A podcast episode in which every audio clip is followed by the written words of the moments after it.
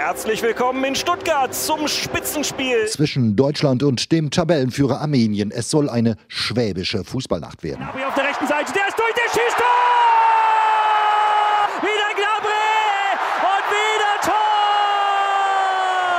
Serge Doppelpacker, Gnabry Das Spiel ist schon nach 16 Minuten so gut wie entschieden. Zwei Schwabentore eines gebürtigen Stuttgarters und Gnabry leitet auch noch das 3 zu 0 ein, wofür Marco Reus sehr dankbar ist.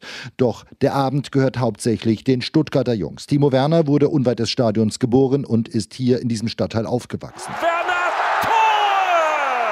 Timo Werner! Einmal Werner, zweimal Gnabry. Es ist ein besonderes Spiel für die, die von hier kommen. 6-0 gewonnen.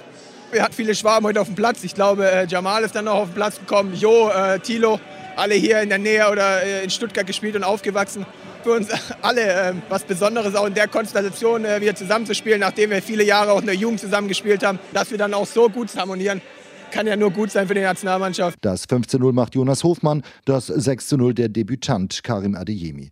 Der Bundestrainer strahlt. Nach dem Abpfiff ist Hansi Flick mehr als zufrieden, besonders mit Serge Gnabry. Er war für uns der Türöffner für dieses hervorragende Spiel mit sehr viel Selbstvertrauen. Das waren die Dinge, die wir heute natürlich auch, auch uns erhofft haben und, und sie haben es absolut gut gemacht. Der Unterschied zum Liechtenstein-Spiel, diesmal steht der Gegner nicht mit neun Mann im Strafraum. Diesmal hat die DFB 11 Platz und spielt schlau.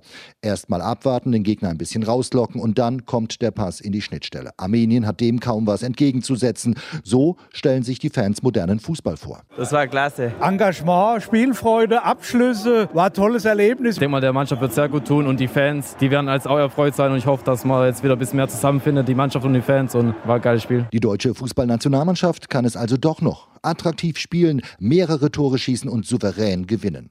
Leon Goretzka, kein Schwabe, ist aber trotzdem happy. Ja, war ein gelungener Fußballabend. Ja, meinetwegen auch ein Spätzleabend. Die schwäbische Nacht von Stuttgart hat einige Kritiker verstummen lassen und viele Fans versöhnt.